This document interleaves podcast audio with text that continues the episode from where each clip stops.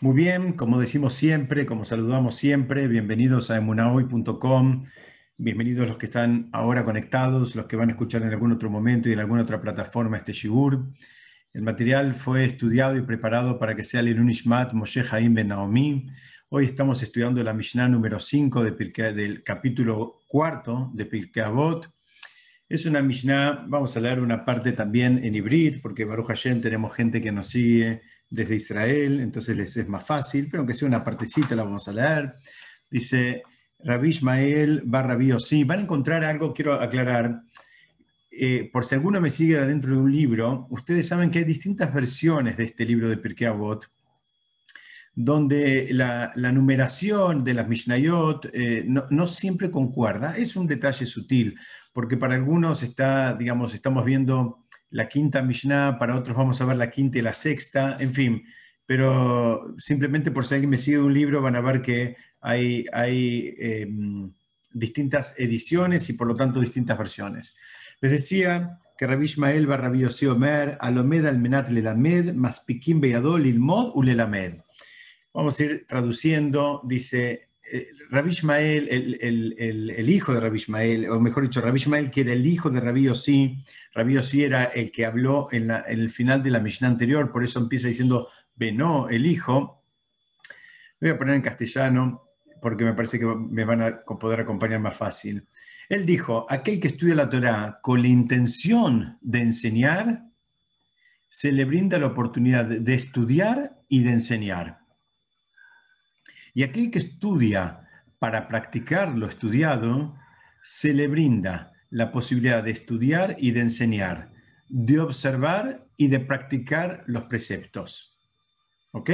Acá está haciendo, digamos, una diferenciación. En un principio parecería que hay dos tipos de formas de vincularse con el estudio. Un estudio que tiene que ver, digamos, con la intención de enseñar entonces a él se le estaría en un principio garantizando a esa persona la, oportunidad de estudiar y de enseñar. Él estudió con la idea de enseñar y a él se le va a brindar la oportunidad de estudiar y de enseñar. Pero hay una segunda, digamos, eh, posibilidad planteada acá en la Mishnah. Dice aquel que estudia, en hebreo se dice almenat la azot, o sea, es como para hacer, eh, acá en la traducción dice para practicar lo estudiado, pero la idea es que lo que está estudiando lo, quiere poner en práctica. Dice a él, se le garantizan, fíjense ustedes, en lugar de, dos cosas como, como, en el primer caso, se le garantizan cuatro cosas. Se le garantiza la posibilidad de estudiar y de enseñar, y además de observar y de practicar los preceptos. ¿Ok? Entonces, eh, vamos a ir viendo despacito que déjeme leerla aunque sea por completo, digamos, esta, esta versión de la Mishnah, porque continúa, dice, Rabbi Tzadok dice, no te separes de la comunidad y no actúes como consejero cuando seas juez. No conviertas a la Torá en corona para engrandecerte mediante ella, ni en un hacha para cortar. Y por último, es, el, texto es largo, pero si Dios quiere lo vamos a ir eh, analizando de a poquito. Y por último dice, y así también Hilel solía decir, aquel que explota la corona de la Torá para sus propios fines, perecerá. En efecto, has aprendido de esto. Quien quiera obtenga beneficio personal de las palabras de Torá, quita su vida del mundo. Vemos que la, la Mishnah en general, o sea, las distintas partes de esta Mishnah, porque definitivamente son distintas partes y nosotros también la vamos a, tratar de analizar por partes, pero vemos cómo, cómo encaja perfectamente con la anterior, donde nos invitaba a ser extremadamente humildes. Entonces, el anterior nos invitaba a ser humildes y ahora la, la Mishnah es como que viene a hablar de los cuidados con los desvíos, cuando no funciona esa recomendación. ¿A qué me refiero? Vamos a ir viendo.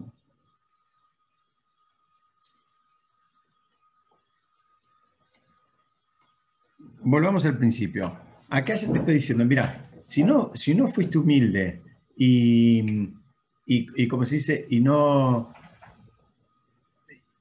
digamos, no, no, conseguiste, no conseguiste, digamos, ese refinamiento, dice, bueno, acá te empieza a decir, mira, también tenés distintas maneras de, estudiar. La Mishnah está invitando, lo vamos a ver más de vuelta hacia el final, a que la persona sea, haga un, ejercicio de honestidad y reconozca para qué estudia.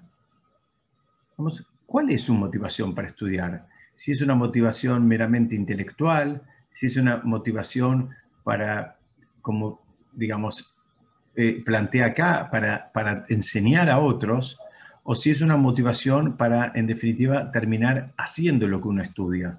Que a veces es, es, muy difícil. Parece algo simple, pero es muy difícil. La persona cuanto más sabe, ya no se siente cómoda cuando no hace. La persona cuando sabe, quiere también hacer, o sea, ya, le molesta. Mientras no sabe, bueno, no sabe, digamos, está, está tranquila. Pero cuando ya, ya se, digamos, se enteró y ya sabe de otras cosas, eh, digamos, no es una situación eh, a priori que le resulte cómoda.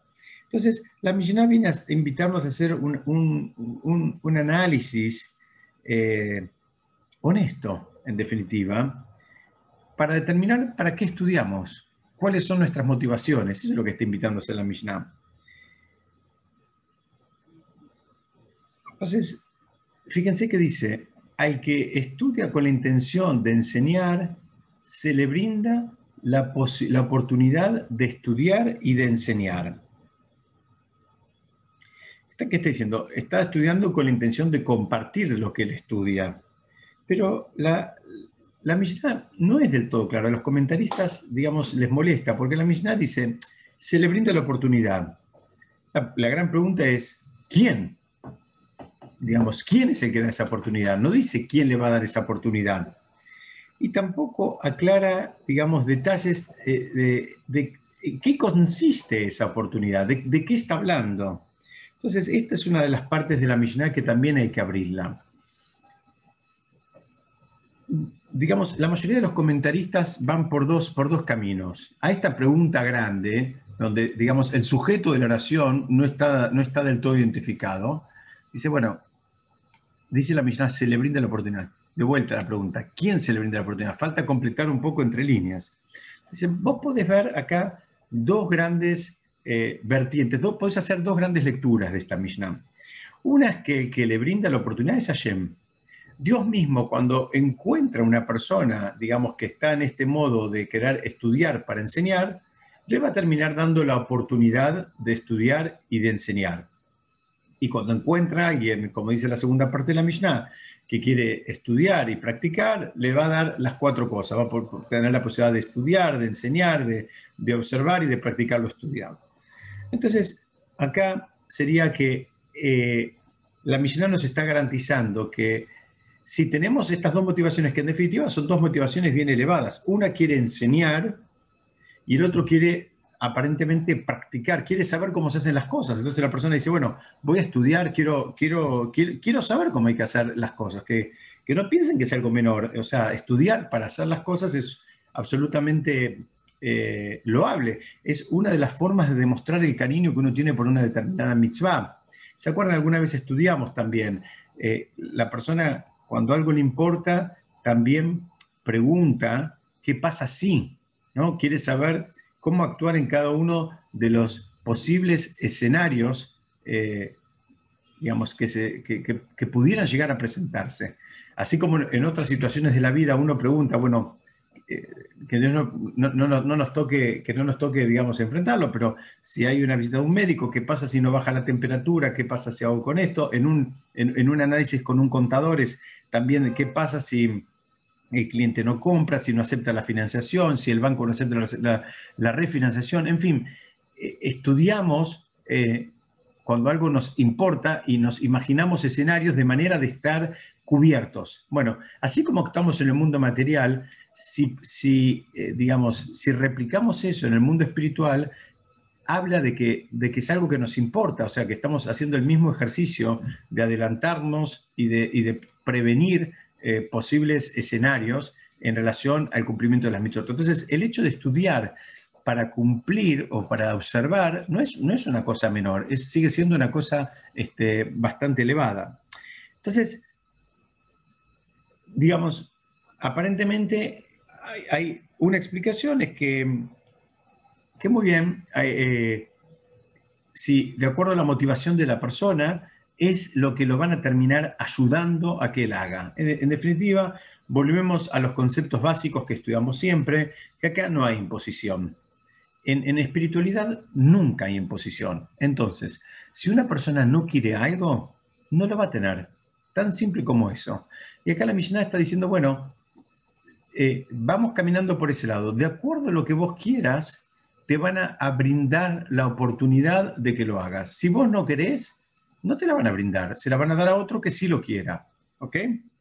Esta sería una primera lectura. Quiero compartir con ustedes algo que encontré y elegí compartir, lo que es eh, un comentario también de, este, de, esta Mishnah, de este análisis, de, en el nombre de un libro que se llama Benayot Barramá, que explica que en realidad esta, esta parte de la Mishnah, en definitiva, él entiende al sujeto de esta, de esta, Mishnah, de esta Mishnah no, lo, no lo deja a Hashem como, como sujeto, sino que él entiende que esta Mishnah eh, le está hablando eh, a los líderes comunitarios.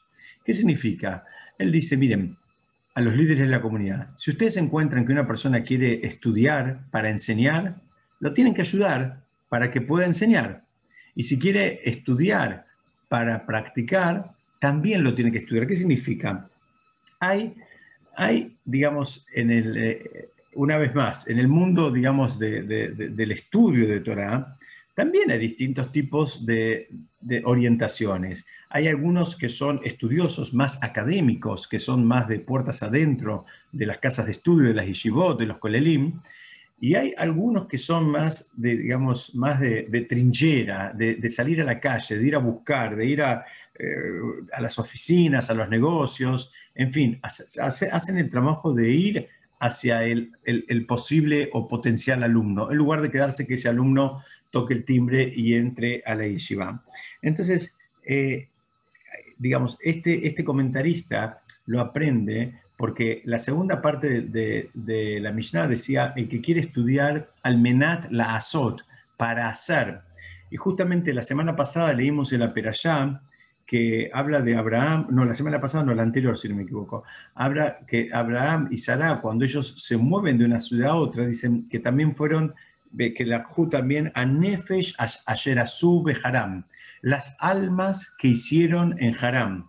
Entonces, este sabio entiende ¿Qué, ¿Qué significa las almas que habían hecho? Eran las personas que habían acercado al mundo de la Torá. Abraham y Sarah fueron los primeros, digamos, hacedores de seminarios de, la historia del universo, donde ellos acercaban a personas, digamos, a, la Torá, y cuando ellos se movían de una ciudad a otra, se iban con ellos también, los, los, llevaban con ellos.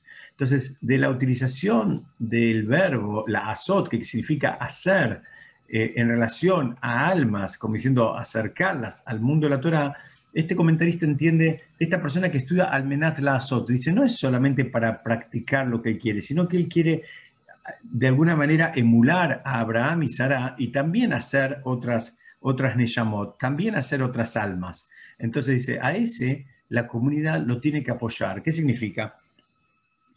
Eh, digamos, así como en otras disciplinas hay distintos ámbitos, ¿no? Por ejemplo, en la medicina hay médicos que son más académicos o más de laboratorio y hay médicos que son más, digamos, de ir al frente, eh, estar en los hospitales o estar en consultorios o, en fin, estar más eh, en, el día a día en la atención de, de, los pacientes. Dice, bueno, en el mundo de Torah también hace falta las distintas figuras digamos, y las distintas motivaciones que tienen que ver con el estudio. Entonces, si, como hacen falta, acá, de acuerdo a este comentarista, le está hablando a los líderes de la comunidad y le dice, mira, no pienses que uno es más que otro. Necesitamos de, las dos opciones y necesitamos que la, comunidad se haga cargo de los dos y los financia los dos. Es por eso que habla de, de dar una oportunidad. Y de vuelta, resumimos, ¿Quién, es el que brinda la oportunidad? Bueno, según algunos comentaristas es Hashem, según otro comentarista es que en realidad le está hablando a los líderes de la comunidad, le dicen, mira, si vos tenés chance de tener gente que se ocupe de esta actividad, de hacer lo que en hebreo se llama kirub, de acercar a la gente y, digamos, y ayudarla y asistirla y orientarla, bueno, también la comunidad tiene que financiar todos esos proyectos. Fíjense cuántos miles de años, digamos, que esto ya eh, lo, tenían claro nuestros sabios, ¿no? La importancia de que, digamos, la Torah esté a, disposición de la gente, que esté al alcance de la mano. y esto incluye todo, incluye, eh, alguien podría pensar que solamente alguien, eh, digamos, saliendo a, buscar gente, no, esto tiene que ver todo lo que, lo, que está relacionado con lo que se llama kirub. Kirub quiere decir, viene de la de lekarev, de acercar. Eh, acá está incluido la traducción de libros, la edición de libros, la, digamos, la, difusión de clases, la difusión de material, en fin, hay muchas cosas que si, digamos, si, no sale eh, a, la calle esas cosas, si no hay alguien que se ocupe de sacarlas, es muy difícil que las personas tengan, terminen teniendo acceso. Entonces, ese, ese trabajo también está de alguna manera, eh, digamos, incluido y la misión está invitando a que los líderes de la comunidad asuman la responsabilidad de hacerlo y de financiarlo. Vamos a avanzar un poquitito. Habla acá de aquella persona que quiere, que quiere estudiar para enseñar, ¿no? En hebreo, lo que dice la Mishnah, el término que uso dice más pequimlo, dice, le dan lo suficiente. Eh, más pic quiere decir suficiente.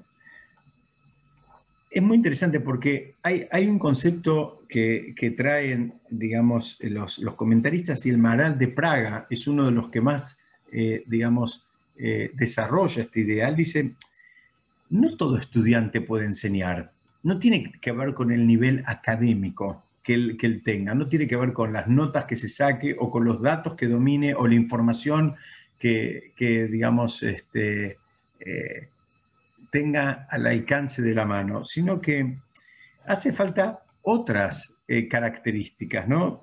El que, el, que va, el que va a enseñar, el que quiere transmitir, necesita otras características. El Maral de Praga dice, muchas veces tiene que estar preparado para contestar preguntas de lo que está enseñando o de cualquier otro tema.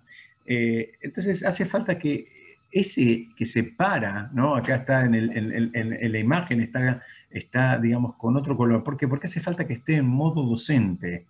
Modo docente implica, digamos, la paciencia, la didáctica, también implica la generosidad, las ganas de no quedarse con nada. Hay veces la docencia malentendida significa como que, bueno, si hay alguna cosa, alguna perlita o algo con alguna profundidad, eh, me lo guardo para en algún otro momento utilizarlo, no lo, no lo voy a, entre comillas, malgastar en una clase, digamos, este, con alumnos principiantes. Bueno, dice el Maral de Praga, eh, hacen falta todavía más condiciones. Él dice, hace falta una persona que no quiera competir con los alumnos. Lamentablemente, en otras disciplinas o en otros ámbitos, creo que todos conocemos docentes que eh, en algún momento competían con el propio alumno. El, modo docente implica estar eh, dispuesto a, liderar el crecimiento del alumno y sacar de cada alumno lo, lo mejor de él.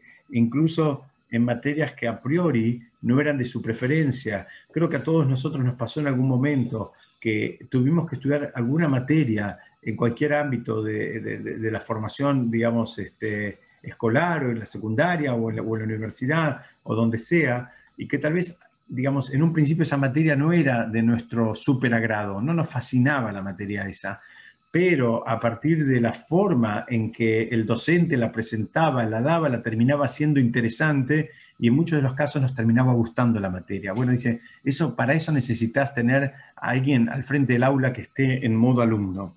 Entonces, eh, el Maral de Praga dice, bueno, mira, ¿sabes qué pasa? Dice, cuando alguien está aspirando a pararse así frente al aula, dice, se le abren unos manantiales de conocimiento del Shamaim, dice el Maral de Praga, de manera de ayudarlo a hacer su tarea. ¿Qué significa? Dice, para hacer todo eso hace falta como una, en hebreo se dice una siata de especial, hace falta una asistencia, una ayuda del Shamaim especial para reunir todas esas características y no tropezar en el camino. Dicen, bueno, si la persona realmente es lo que quiere hacer, dice, se le garantiza. Entonces el Maral de Praga estudia esta parte, que cuando dice se le da la oportunidad, dice, se le está dando del Shamain, se le está dando todo lo que necesita de manera tal que él pueda, digamos, hacer lo que él tiene que hacer, eh, entendiendo que la Torah no es lo mismo que otras disciplinas. La Torah tiene otra dinámica y los conocimientos de Torah tienen eh, impacto a nivel neshama, a nivel alma de las personas. En otras disciplinas, lo que diga el docente o deje de decir no tiene un impacto tan, digamos, eh, elevado en términos espirituales. En el mundo de Torah, las palabras del docente tienen un impacto y estudiamos, ¿se acuerdan? Eh, para el agua Homer, estudiamos ese concepto de que entre el docente y los alumnos, o mejor dicho, entre alumnos del mismo docente, hay como una eh, eh, condición de hermandad y el, y, el, y el, docente transfiere un nivel de su propia Nishama a los alumnos. Entonces, el Maral de Praga dice, mira, no pienses que es algo menor, dice, la buena noticia es que la persona que realmente lo quiere hacer, le terminan abriendo esos manantiales del, del Shamaim, del cielo, se los terminan abriendo de manera tal de que él pueda hacer esa tarea, que es una tarea, digamos, eh, insisto, que tiene un impacto, digamos, en la vida espiritual y material de las personas. Entonces, eh, eh, esos manantiales se abren de manera tal de que, de que nadie, digamos, se lastime ni nadie tropiece en el intento. Vamos a avanzar un poquitito. Hablaba, la, Mishnah hablaba de observar y practicar, ¿no? Eh, en, hebreo se en hebreo dice eh, lishmor belaasot, ¿no? Son dos cosas. En castellano nos, cuesta un poquitito de diferenciar. Alguien dice observar y practicar, que son en alguna medida son casi sinónimos, pero los que están familiarizados con las expresiones en hibrid, en hebreo, eh, sabemos que tienen dos, connotaciones. ¿De qué está hablando? Está hablando de cumplir. Ustedes saben que las mitzvot se dividen en las mitzvot, llamémoslas, positivas y negativas, no porque una sea negativa, Hasu Shalom, sino porque unas tienen que ver con hacer algo y otras tienen que ver con abstenerse de hacer algo.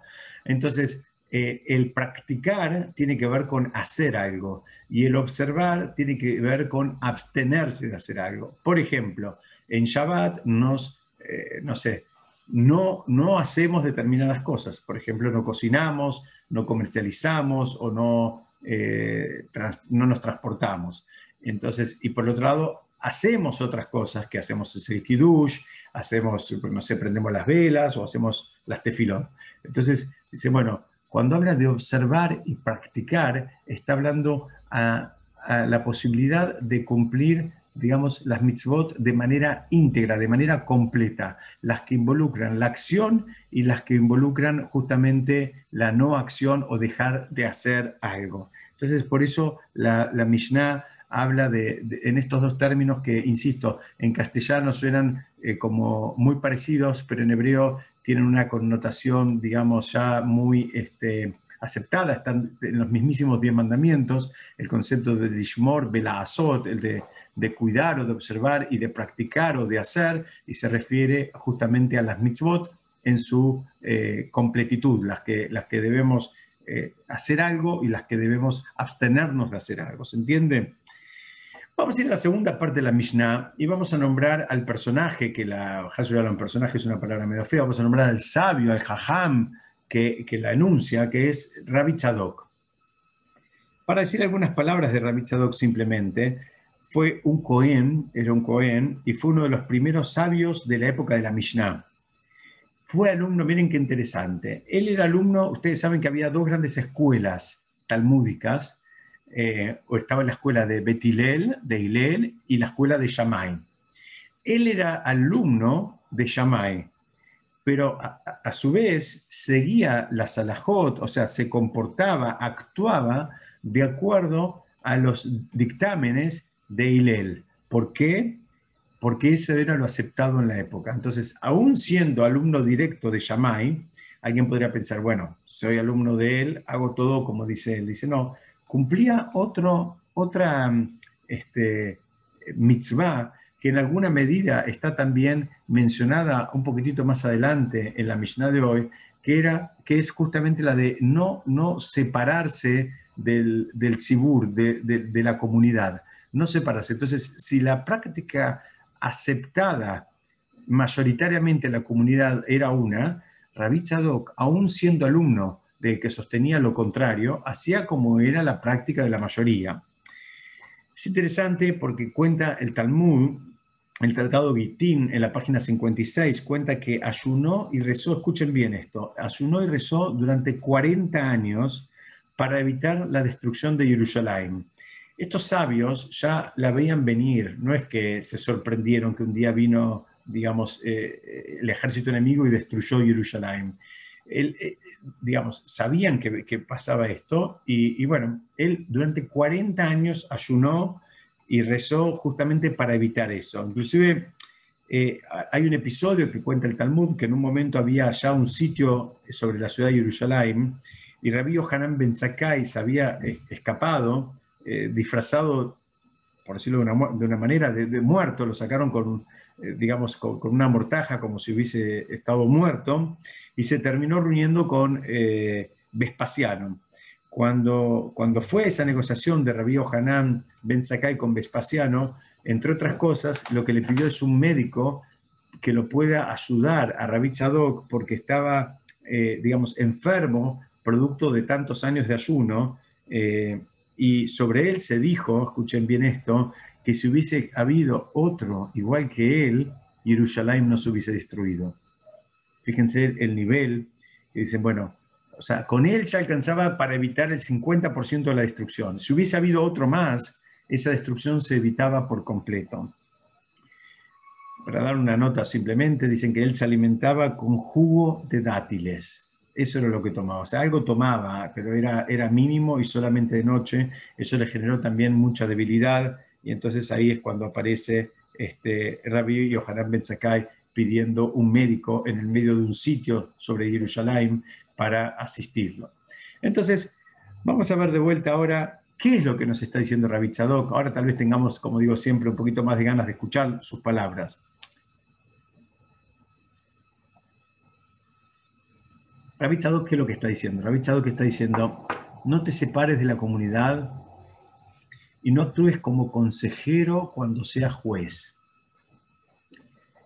aparentemente son dos cosas distintas. Uno está hablando de un, manejo comunitario y otro está hablando de, una actitud este, más, eh, más cuidada. Si vos sos juez, está diciendo, mira, acá no tenés lugar de ser. En realidad, en hebreo habla, acá dice consejero, pero dice, no actúes como si fueras un abogado de una de las partes. En definitiva, vos sos el juez, no sos el abogado, sos el juez. No, no, no te confundas los roles es algo muy común que la gente a veces tropieza, que creo que todos en alguna medida nos vemos tentados a hacer el trabajo de jueces, aunque, aunque, no, aunque no es ninguna mitzvah, en ningún lugar dice y juzgarás. No es una mitzvah, no es una mitzvah para la mayoría de las personas, solamente es una mitzvah para los que son jueces. Para todo el resto de la humanidad, nadie nos pidió que estemos juzgando a nadie eh, en ningún ámbito y en ningún contexto. Y acá la Mishnah lo, repite y después dice, no conviertas a la Torah en corona para autoengrandecerte mediante ella, ni en un hacha para cortar. De acá yo me inspiré para mandar el flyer del día de hoy con este concepto que dice, mira, no, no, no conviertas a la, corona, a la Torah en una corona, no la uses para tu propio beneficio, para engrandecerte. Lamentablemente hay gente que todavía no, no entendió, digamos, la profundidad de estas enseñanzas. Y bueno, a veces está, le, gusta, digamos, estudiar para que, para que lo llamen rab, para que lo aplauden, para que lo aplaudan, perdón, para, digamos, ganarse el reconocimiento, el respeto, a veces ganarse la vida, lo hace como un medio de vida. Entonces, bueno, vive de esto, vive de rabino o vive de, de moré porque le pagan. Pero acá Rabbi Tzadok está yendo bien finito, dice, no conviertas a la Torá en una corona para autoengrandecerte mediante ella, mediante ella. Es decir, tenés cuidado cómo le usas a la Torá. No, no, la, palabra un poco el lunfardo es no cancherees con lo que sabes de Torá o con lo que conoces de Torá. Y tampoco la uses como un hacha para cortar. En realidad, esta es la traducción, digamos, eh, más aceptada, pero si, vamos a ver en hebreo, eh, ahora enseguida lo vamos a ver con más profundidad, dice, mm, en hebreo dice, no la conviertes en un hacha para acabar, la jafor, ¿no? La jaforba, la forba, o sea, te está diciendo, cuidado, no uses el hacha y no la uses como para acabar. Ahora vamos a tratar de entender de qué está hablando esta Mishnah. Es importante que sepan que hay parte de, lo que estamos viendo hoy, que algunas ediciones de esto de no te separes de la comunidad y también eh, no actúes como consejero, algunas ediciones no lo incluyen en esta Mishnah porque son justamente enseñanzas que ya, digamos, están mencionadas en otros lugares, en el mismísimo Pirkei Avot.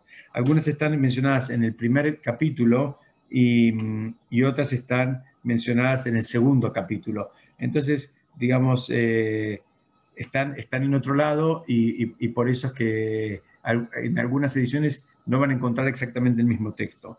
Entonces, una vez que la, fíjense ustedes cómo es la dinámica, ¿no? Una vez que la Mishnah enumera las motivaciones puras para el estudio, ¿no? Las, enumeró, dijo, miren, estas son las dos grandes motivaciones e, inclusive garantizó eh, asistencia, ya sea divina o ya sea de la comunidad, ya sea divina a través de la apertura de manantiales, en fin, eh, garantizó todo. Ahora, ¿de qué se, de qué se, según el Maral de Praga, ahora viene y empieza a hacer advertencias para aquel que ya no estudia con las motivaciones más elevadas, más puras. Entonces, fíjense, ya dice, no te separes de la comunidad. Mira, no te creas que vos sos tan así sabio, ¿saben qué? Yo me voy a poner una, mesa y un lugar, me voy a ir a un altillo, al décimo piso, para que nadie me moleste, ni, porque yo estoy a otro nivel, no, no, no, no me puedo estar mezclando con la gente que no, que, no entiende nada. ¿no? Y, e insiste con el tema de la corona que acabamos de mencionar.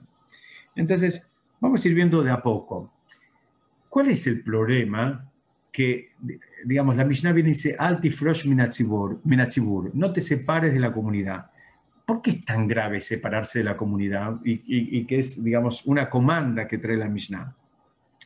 Ustedes saben que, si Dios quiere, lo vamos a ver, lo más probable en algún momento el año que viene, Besat Hashem, porque es una de las últimas Mishnayot del Pirkei Avot, está en el, sexto capítulo, donde habla de las 48 o los 48 requisitos para adquirir la sabiduría. Y uno de, los, de esos requisitos es no sé, o, eh, no significa carga con el yugo de su compañero. Y alguien podría decir, bueno, escúchame, para adquirir la sabiduría, bueno, tengo que estudiar, tengo que repasar, tengo que tener buenos maestros, tengo que tener buenos libros, buenos resúmenes. ¿Qué tiene que ver esto de cargar con el yugo del compañero como para, para considerarlo como uno de los eh, requisitos, uno de los portones, de, digamos, para adquirir la sabiduría? y explican que es un nivel todavía más profundo que amar al prójimo, es cargar con el peso, con el yugo de lo que tiene el compañero. Dice que una vez le preguntaron a Rabí Nehuniam cuál fue el mérito que él tuvo para haber, digamos, alcanzado la longevidad. Es una persona que vivió muchos años, esto está en el, Talmud, en el Tratado de Megilá, en la página 28. Y él dijo, nunca acepté honores a costa del sufrimiento ajeno él eh, identificó fácilmente cuál era, digamos, el mérito por el cual, eh, eh, digamos, a él se le había otorgado la longevidad. Y él dijo, ¿saben qué?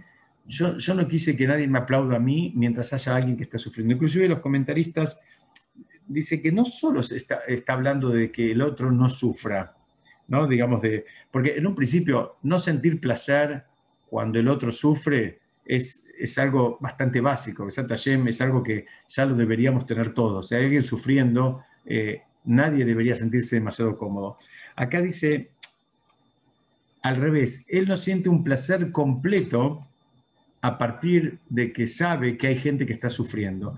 Este es un nivel de sensibilidad para, para, el prójimo, para lo que está pasando alrededor, donde explican que él no se permitía, digamos, eh, ni siquiera disfrutar por completo una, una, alegría familiar si sabía que había determinada persona de su eh, conocimiento que estaba sufriendo. Eso significa, eh, digamos, lo que, él, lo que él les contestó a los alumnos cuando le preguntaron cuál fue el mérito por el cual eh, a él se le había otorgado la larga vida. Entonces, esta, esta Mishnah lo que está diciendo acá cuando dice no te separes de la comunidad, ¿qué está diciendo? Mira, hay veces la comunidad sufre, hay veces hay gente que sufre en la comunidad, pero al mismo tiempo lo normal es que haya otras personas que no están sufriendo. Baruch Hashem se dio que, no sé, o estaban mejor organizados, o tenían reservas, o tenían, digamos, otras situaciones familiares, en fin, el motivo que se les ocurra, pero, digamos, a ellos no les toca el sufrimiento que le toca a la mayoría de las personas. Entonces dice que alguien podría decir, bueno, ¿saben qué? Yo me separo, yo no tengo nada más que ver con esta comunidad. Yo, yo no voy porque ahí hay mucho sufrimiento. Y ahí es donde viene esta Mishneta y dice, mira, no, no, es así. No es que vos podés vivir relajado mientras el otro está pasando un momento difícil, un momento malo, un momento desafiante. Tal es así, si, si se acuerdan, en el libro de Ruth, donde cuenta la historia de Ruth, eh, ahí se menciona la muerte prematura justamente de los hijos de Naomi, y ahí en la, en Megilá se le, se le atribuye eh, a que e, esos hijos murieron como consecuencia de que los padres tenían una posición muy buena, pero ahora la comunidad estaba pasando un momento muy difícil. ¿Y qué, qué, decisión tomaron ellos? Se mudaron de ciudad simplemente para que no los molesten, para que no les pidan, para que no los, digamos, este, atosiguen con los pedidos, digamos, de, la comunidad. Entonces, dice, ahí el libro, fíjense qué fuerte que es, dice, mira, ese, ese moverse de un lugar a otro, ese separarse de la comunidad eh, para, digamos, no saber, no escuchar, no estar involucrado con los problemas de la comunidad, causó la muerte de, los dos hijos de Naomi. No es, no es este, eh, algo menor, es, es algo bien grave.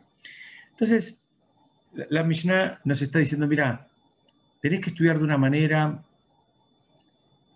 y tenés que mantenerte en la comunidad. No pienses que, bueno, si ya adquiriste un determinado nivel, bueno, ahora yo me quedo encerradito en una oficina, en un altillo o en, un, o en una, digamos, o en una yeshiva con un grupo de élite que me rodee y me quedo ajeno a todas las cosas del día a día de la comunidad justamente te dice, vos no te podés separar. ¿Qué significa? Eh, somos personas, digamos, sociales y queremos y, tenemos que interactuar porque esa es la manera en que nos vamos dando cuenta de qué es lo que nos falta refinar eh, y, cómo ponerlo en práctica. ¿no? ¿Se acuerdan que estudiamos que hay, hay muchas mitzvot y hay muchas mitzvot que tienen que ver con el compañero y alguien podría decir, ¿sabes qué? Dame las mitzvot que tengan que ver con Hashem, dame Shabbat, dame Kasher, dame Tefilim. ¿Para qué me diste las del compañero? Y lo vamos a repetir muchas veces, pero justamente una de las grandes explicaciones de por qué hay muchas mitzvot que tienen que ver con el compañero, como por ejemplo esta, no te separes de la comunidad, es porque el compañero te hace saber en realidad dónde estás parado. El compañero te hace saber si está siendo egoísta o está siendo generoso, si está siendo, digamos, eh, sensible o está siendo una persona absolutamente fría. Y así podríamos seguir eh, eh, mencionando el compañero en su interacción con, o, las personas en su interacción nos van haciendo saber y nosotros también vamos haciendo saber qué es lo que opinamos en relación a las actitudes y a los comportamientos de los demás. Y es por eso que es tan importante. Entonces, fíjense que la, la, Mishnah sigue y dice, y no hagas de la Torah una corona para autoengrandecerte. Y la realidad de las cosas es que alguien puede decir, bueno, ¿quién? Nadie se hizo una corona. Yo la verdad nunca vi una persona caminando con una corona, la, realidad de las cosas.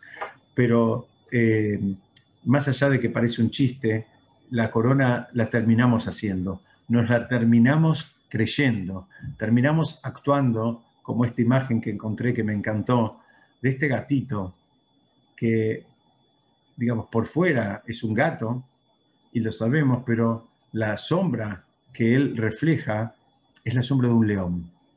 ¿Por qué? Porque él se cree que es león. Y ese es el riesgo que trae la Mishnah. Te dice, ten mucho cuidado, porque te, va llevando, ¿no? Que tenés que ser muy humilde y tenés que estudiar y tenés que estar con la comunidad y demás. Te está, te te está llevando, te, está, te va anticipando, porque si no lo hiciste con la aproximación adecuada, caes en la trampa. Entonces, el día que ya sabes tres renglones, te la crees, te la crees, así como vieron, acá Baruch Hashem tenemos algunos arquitectos conectados, vieron como es común una persona que una vez que ya pintó la casa y pintó este, un, un, localcito, ya se cree que es arquitecto, ¿no? Ya él entiende todo y sabe de todo, y lo único que hizo fue un día mover dos muebles del lugar y porque tuvo una idea de cómo colgar una lámpara en un lugar que quedó más, más, lindo, ahora ya siente que es decorador, arquitecto, ingeniero y está listo para un premio internacional. Bueno, lo mismo pasa en el mundo de la Torá. esta es la advertencia. No creas que llegaste a nada porque todavía no llegaste. Y aún si llegaste, si ya te, te la creíste, es porque no llegaste. Vamos de vuelta. No creas que llegaste a nada porque no llegaste todavía. Y y si te la creíste, es la confirmación de que no llegaste. Entonces, ese es el trabajo que la, que la Mishnah está invitando o, está adelantando los riesgos que, que, pueden pasar acá, ¿no? En el crecimiento de la persona, los riesgos con los cuales nos podemos encontrar. En definitiva, está diciendo, no te creas más que nadie. Eso es lo que está diciendo no, te engrandezcas. Cuando alguien se engrandece es porque se cree que, es más que el otro. ¿Sabes qué? Estamos hablando, en, la imagen que tengo acá, estamos todos entre gatitos. No hay ningún, no hay ningún, digamos, este, no hay ningún león. Son todos gatitos. No hay, no hay nadie que, esté en otro nivel. Estamos hablando en el mismo nivel. Tenemos todos la misma, digamos, chispa de divinidad. No hay nadie que tenga una chispa de divinidad más brillosa que el otro. No, no funciona así. Sabe más porque estudió más porque se esforzó más buenísimo, pero eso no lo habilita a mirar, digamos, eh, despectivamente a los demás, a sentirse que él está por arriba de nadie. Todo lo contrario, y hay un montón de historias, digamos, con grandes jajamim que justamente, eh, a, pesar de, su gran este, conocimiento, y su gran sabiduría en general, cuanto también son más grandes en, edad, tuvieron más tiempo para refinar sus cualidades, sus midot, entonces terminan siendo personas más humildes, más este, eh, despojadas de todo tipo de, persecución de honores, entonces son cada vez más eh, accesibles para tratar de igual a igual, a pesar de que son eh, gigantes espiritualmente hablando.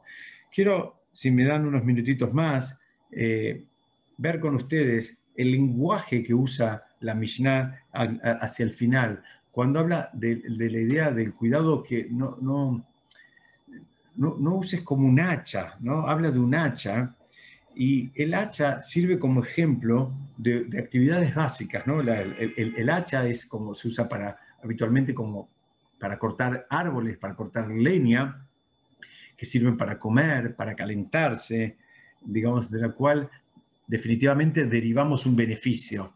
La Mishnah lo que te está diciendo es, mira, no usufructes, no usufructes a la Torá.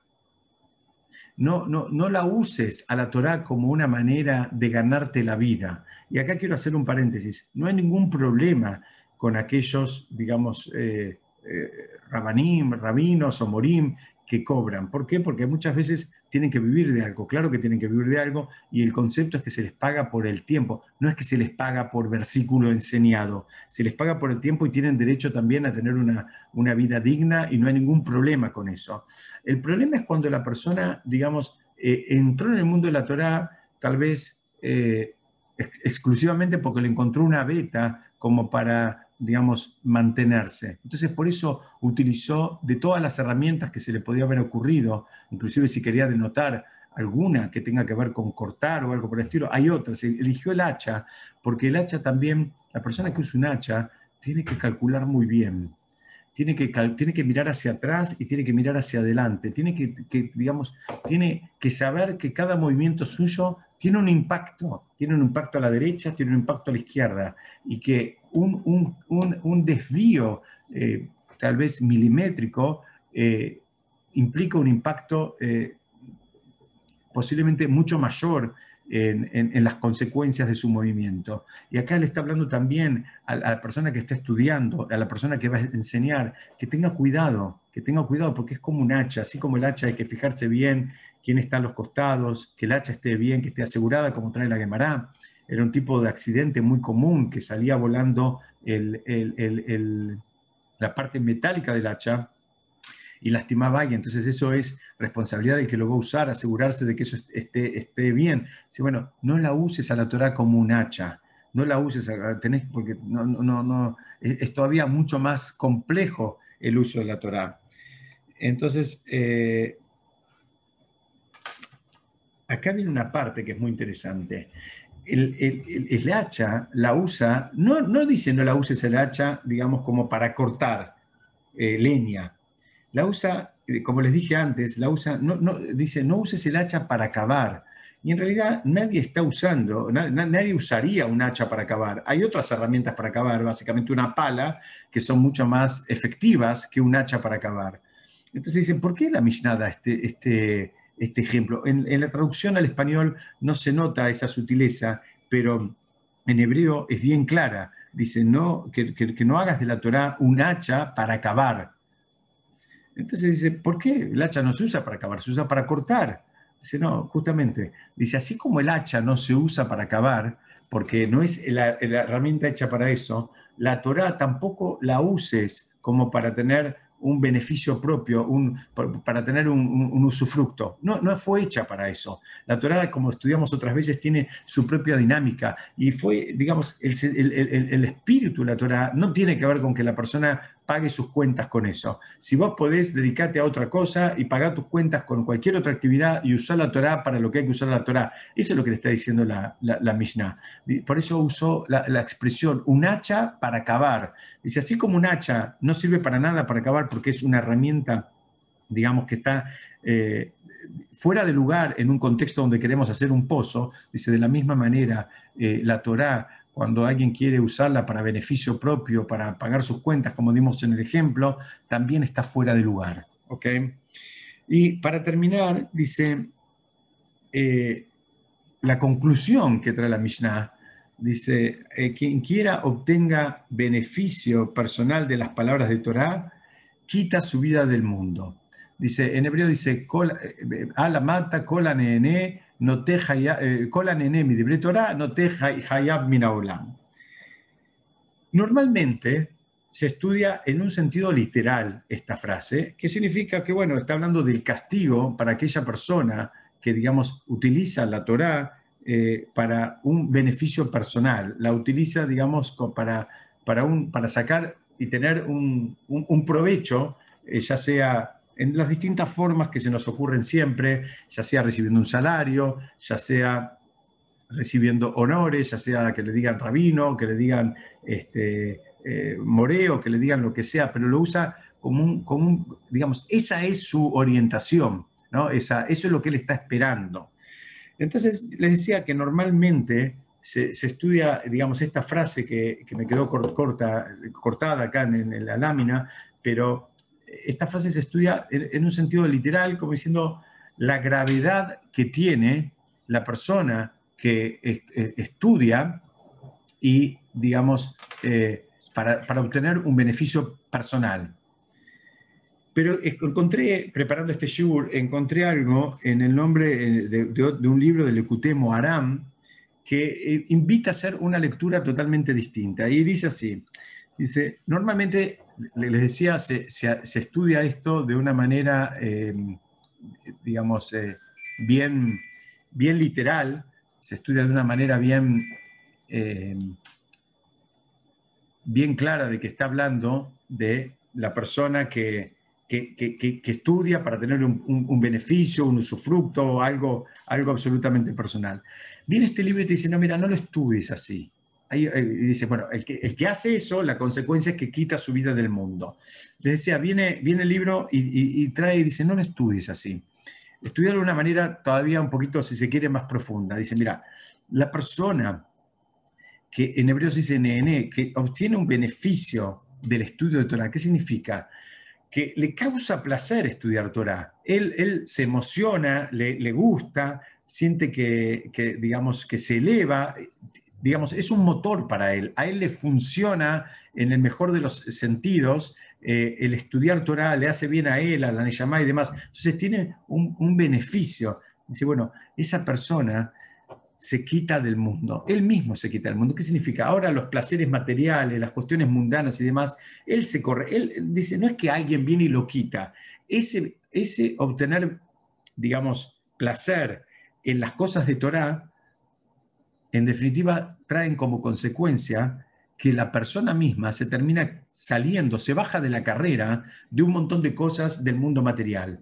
Eso es lo que está diciendo la Mishnah. Esta es la segunda lectura, que para mí fue novedosa, la aprendí esta semana preparando este, este, este shiur, que justamente lo que está diciendo es, mira, no, no lo pienses como algo malo, pensá lo que vas a entender y cuando lo ves, ves un montón de gente que, bueno, ya no están desesperadas por tener la última licuadora o el último modelo de auto o ni siquiera el último modelo de traje, ya están mucho más, digamos, despojadas de, un montón de cosas materiales, porque se van, se van bajando de esas carreras, porque ahora el placer, el, goce lo encuentran en el mundo espiritual. Yo antes de terminar, quería invitar a, todos ustedes a hacer un ejercicio que es el mismo que invita la Mishnah. La Mishnah al principio invita a decir, bueno, a ver, ¿qué es lo que estamos estudiando y cómo, para qué estamos estudiando? En definitiva, la Mishnah está invitando a que la persona haga un ejercicio de honestidad, de identificar y reconocer cuáles son sus motivaciones. En definitiva, eh, las dos grandes motivaciones que presenta la Mishnah son muy elevadas. una es estudiar para enseñar y otra es estudiar para practicar. Y que nadie piense que el que estudia para enseñar no quiere practicar, no quiere también hacer. Por supuesto que el que estudia para enseñar también incluye hacer. Entonces, mi, invitación es que, a ver, si cada uno el que quiera, de vuelta, sabemos que no hay, no hay imposición, el que quiera, eh, pruebe, a ver, esta semana, incorporar alguna, alguna mitzvah, especialmente que tengan que ver con el compañero. No me refiero a las mitzvot, al tefilín o a la mesuzá, no me refiero, me refiero a todas las, las, mitzvot que tienen que ver con el compañero. Sabemos que este es un momento donde hay mucha gente que no la está pasando bien, entonces tal vez hacer un llamado, este, preocuparse por el otro, ocuparse del otro o escucharlo al otro, en fin, cada uno, si alguien quiere eh, una, una mitzvah, digamos, que sí tenga que ver con, con Hashem, de, digamos, de, otro ámbito, también lo que cada uno quiera, pero poder identificarlo, poder hacerlo y poder también registrar qué es lo que, lo que sentimos cuando lo hicimos, digamos, qué, qué, es lo que nos pasó, digamos, si nos sentimos bien o no nos sentimos bien, qué nos faltó, en fin, me parece que es un ejercicio que encontré también en muchos eh, comentaristas, que es la misión está invitando a hacer, está invitando a hacer ese ejercicio de honestidad y que la persona sepa por lo menos para qué está estudiando y cuál es su verdadera motivación. Bueno, hasta acá por el día de hoy, no sé si alguien quiere hacer algún comentario, alguna pregunta, eh, yo estoy disponible para lo que ustedes quieran.